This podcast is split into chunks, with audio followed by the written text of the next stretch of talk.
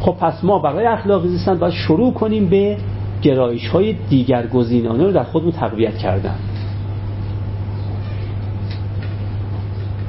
هر چه من دیگر گزین تر میشم در گنج غیر لازم از ناحیه من به دیگران کمتر می‌رسه. درسته؟ پس باید من تمرین و ممارست ایثارگری بکنم.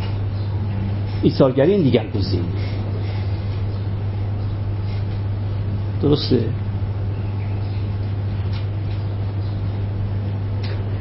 برای اینکه در این ایثارگری موفق باشم باید محور عالم رو خودم ندونم. محور عالم رو هر چیز دیگه ای بدونم من از به ایثارگری رسیدم. و اینجاست که شمس تبریزی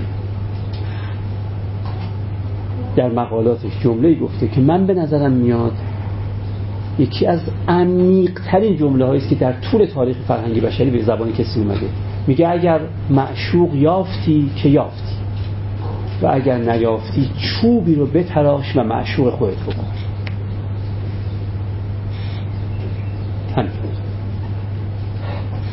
دیگه زندگیت به سامان. فقط باید معشوق پیدا کن اگه معشوق نیافتی یه چوب رو بتراش معشوقش بکن. چون محور عالم دیگه از تو منتقل میشه به او.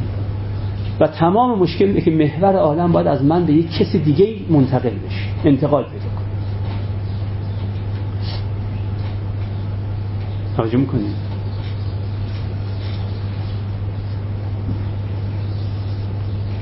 و این مورد برمیگرده به سخن بودا که می‌گفت بت بتراشید.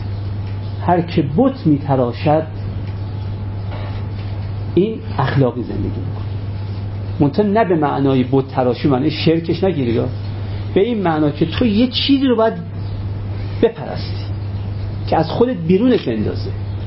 تا محور عالم وجود توه و خودت قطب دایره امکانی تو نمی‌تونی اخلاق زندگی بکنی.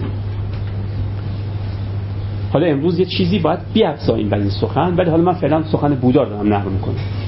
می‌گفت بت تراش باشی. تو اخلاقی زندگی کنی. اگه بتی تراشیدی وجود محور عالم از تو منتقل میشه به اون بت. و این اول آغاز بسامانی کار توه. عنایت می‌کنی؟